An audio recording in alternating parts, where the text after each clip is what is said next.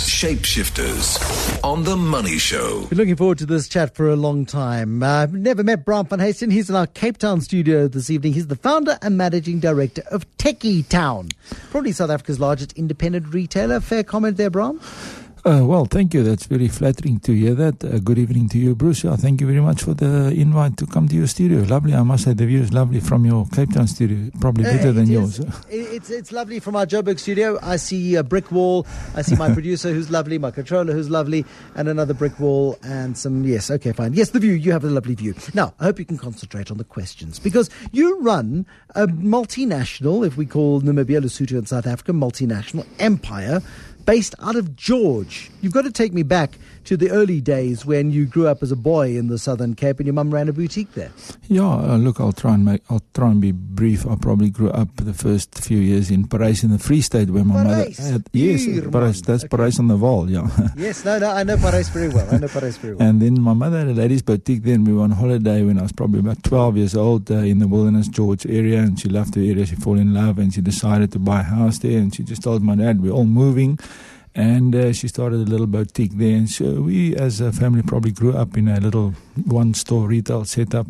And that's where we probably uh, learned about retail. So, uh, yeah, went to school there in uh, High School. Uh, went uh, to the Stellenbosch University, yeah, and then uh, my brother had the wisdom of getting going in George, and he was kind enough to uh, afford me a little opportunity in Mossel Bay. Gave me a bit of stock, probably about 20, 30 grand of stock. I had a small Uh, Step shop. uh, slowly. You're, you're going through the story so fast, Braam. Um, I, there, there, there's a wonderful story about how your mum had this boutique, quite high end, I think, in in uh, in Mossel Bay, I think. Not as And high as not as high end as the Luminance boutique up in Joburg, but yes. Not quite luminance, no, not quite canny, but it, it was it was the luminance of its day in Mossel Bay, no doubt. Oh, um, but she changed the business model. She took an enormous amount of courage as uh, the demographic of, of Mossel Bay changed and she said, hold on a second, I'm not going to be selling earrings and trinkets um, to the people who are coming into this town. I need to think about it differently. Yeah, well, fortune favor the brave, and I mean, as uh, you know, we grew uh, older and uh, we were employable. We, we we started the store. Probably started out with my mother's help and influence, more as a call it a, a surf shop. You know, in the days when uh, when Billabong, Quiksilver, those brands were at the top, and uh, we then had the good fortune of of the government deciding to put up that Mossgas plant in Mossel Bay. You know, and What, probably what year is this roughly? that was uh, exactly 1989. You Okay. know, so uh, yeah, I think that was probably a bit of a break for for all of us. You know, when suddenly we were faced with 10,000 uh, construction workers, and my mother was obviously the one that had the wisdom to uh, quickly change um, a route, and uh, we started straight away to make sure that we have the right merchandise that was applicable to to that market. So you, you switched to Kortbroek and, and t-shirts. Well, they, you know, for, for, for those by now, if you look around you, they don't exactly wear kortbroek and, t- and, and t-shirts like like our boertjies from the Free State, you know, uh, which which was a blessing. You know, they they know how to dress properly. These guys, you know, I mean, they know their Brentwood trousers, their Cudworths, their Pringle shirts, their Crockett and Jones shoes, and uh, we quickly uh, got onto that, uh, that that wagon. And uh, it gave us a lovely foundation, you know, and, and it really set set the foundation for what was to come. Okay, so so that she changes the business model, she sets that up. Then your brother's involved, and then he brings you in. Explain how that worked. Yeah, well, I mean, I just uh, finished my. I went to university and then I finished my military uh, training in, in the Women's Training College in George, which was obviously a fantastic experience. Being two men and two hundred women, you know, you had the odds on your side. You know, and I was probably the second best looking guy in, in, in that college. But be it as it may, It's that wonderful to have those kind of odds. That uh, that all came to an end, and uh, unfortunately the war was over, and uh, then I had to find a job. You know, and that's how we found a little premises in uh, Mossel Bay, and uh, with a bit of stock and help uh, from my brother in George. Uh, we got going, you know, and as I uh, said before, then then those guys arrived, and we quickly changed tack, and uh, we made sure that we provide for, for those people.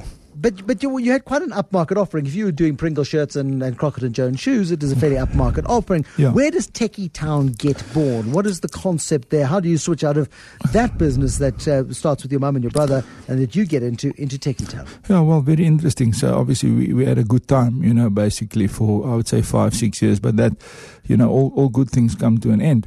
And uh, then we realized we had to change tack again. And then uh, in probably about 96, that was uh, the time when South Africa got forgiven for all their sins. And companies like Nike and Reebok, they came back into the country. And uh, then we started uh, stocking those type of product and uh, pretty much did that for about three, four years. So we changed from a, from a high end probably clothing type, type outlet to a, a more of a sports store with the sports brands as the main focus. And uh, then probably a very significant event happened, I would say, in the year 2000 now. By then, you know, I've, I've made the store bigger and I opened another sports store in George and uh, my brother went on to other type of business. And uh, then one day I had a very significant event when I went all the way to Port Elizabeth to go and see the guy from Caterpillar Footwear. And uh, I thought I was going to buy 50 or 100 pairs of shoes. And he put the inventory on the table and the samples. And I just quickly calculated and I saw there's like 12,000 pairs of shoes and uh, something just said to me, offer the guy 1.2 million for all the shoes, which I did. He looked at me in a, in a funny way and he, and he told me that I was crazy. And then he asked me how I was going to pay him. And uh, without thinking, I, I committed by paying him, by telling him that I was going to pay him the next day which I thought, what have I just done? You know, because and that night I've got a very did good. Did you have Did you have access to 1.2 million rand? Uh, I'll, I'll, well, very interesting. Not really, but but but that evening, my good old friend Martin Neff, the for Elizabeth, old friendship. Everybody that knows him, he's very well known ex Springbok cyclist. Um, we went out and after a nice take and obviously a few drinks as well, he took me to a, a auto bank machine and he explained to me, you know, how we're going to get 1.2 million rand because I've explained to him that I got two flats in Mossel Bay with bonds uh, of about 450 available on each. And I just sold a little building, you know, where the guy owed me, um, uh, uh, he owed me a deposit of, of 300,000 Rand. So um, after, you know, taking that auto bank machines, and withdrawing two uh, auto bank checks after transferring the money into my own account of 450 each and uh, phoning the guy that had to pay me the 300,000.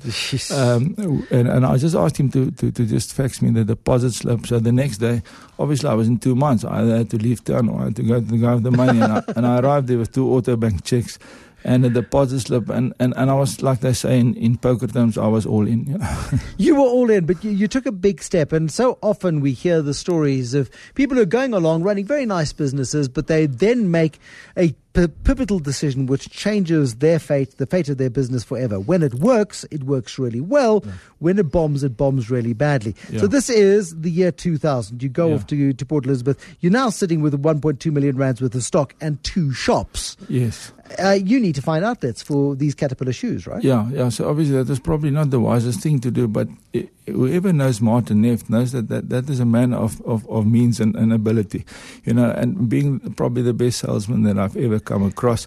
In, in a space of probably three months, I think he sold 90% of that stock at double the price to all the co-ops around the country. And uh, we always sold a little bit through the two stores, and we started wholesaling a little bit.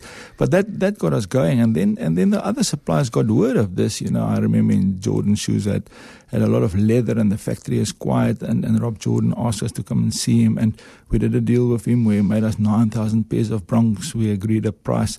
Uh, Reebok ran into some some difficulty because they had a distributorship, and it was uh, badly managed and, and, and I think we cleared about 30,000 shoes from them. But we were then pretty much with the help of Martin, and, and we, we pretty much set up a, a bit of a wholesale business, but we quickly realized that we should start getting shops going as well. So, but, but yes, as you say, things can bomb out badly, and, and we were probably as, as although we were all in, you know, we, we never made debt. And I think that's probably one of the reasons why, why we survived. Tonight, shapeshifter Braam van Huyssteen, founder and managing director of Tekkie Town. Uh, Braam, you sitting in the year 2000. You're getting stock from Jordan Shoes. You're getting stock from Caterpillar. You're getting stock from Reebok. You're a wholesaler, but you realize you need to go into the retail business. You start opening shops at an extraordinary pace. Take me through the process. Yeah, I was driving into Cape Town one day and I saw a big sign there by Somerset West, big value mall opening. And uh, I took the number down. I found the guy. I got hold of Gerard Jooste. I drove straight to his offices. My kids was uh, probably still in nappy sort of thing. I remember I had to wait about 45 minutes to see the guy, but I was going to wait. And uh, eventually saw saw me, and I signed up pretty much my first Tekkie lease. You know, also a name that my mother came up with. and uh, we had a good start, you know. And soon after that, we weren't really, uh, we didn't really have the idea to expand as such. But uh, you know, somebody contacted us in Goodwood. We found a site there. We opened another store somebody called us about a site in Bellville. We opened a store there. So we slowly, slowly got going, you know, and obviously all these uh, opportunity stock that we have bought, we probably bought very well, you know, because there was nobody really doing that. And it really gave us a good start. We were making some fantastic margins from the outset, you know, and, and we could already then sell at, at really, I would say, fairly below uh, normal market prices sort of thing and, and that gave us a, a in, in in the market you know and, uh, you know, when we took the dust out of our eyes, you know, we realized we had probably 10, 15 stores and and it, it really escalated. It, it, really snowballed. I was very fortunate, you know, to get the help of probably three guys, you know, being Davy uh, van Kerk, Michael Brown, Gert Claassen, just probably guys with the best work, work ethic I've ever seen. Guys that could really work hard. So we worked around the clock, you know. And I mean, for us, it was it was not about business hours, you know, but it was about doing business. But and, you, I'm I'm just fascinated as to what changes, what sort of switch comes on in your head to go from a store or two to go to 100 by 2008 to 250, I think, or thereabouts that you've got at the moment? Yeah, I think we probably didn't think about it a lot, you know.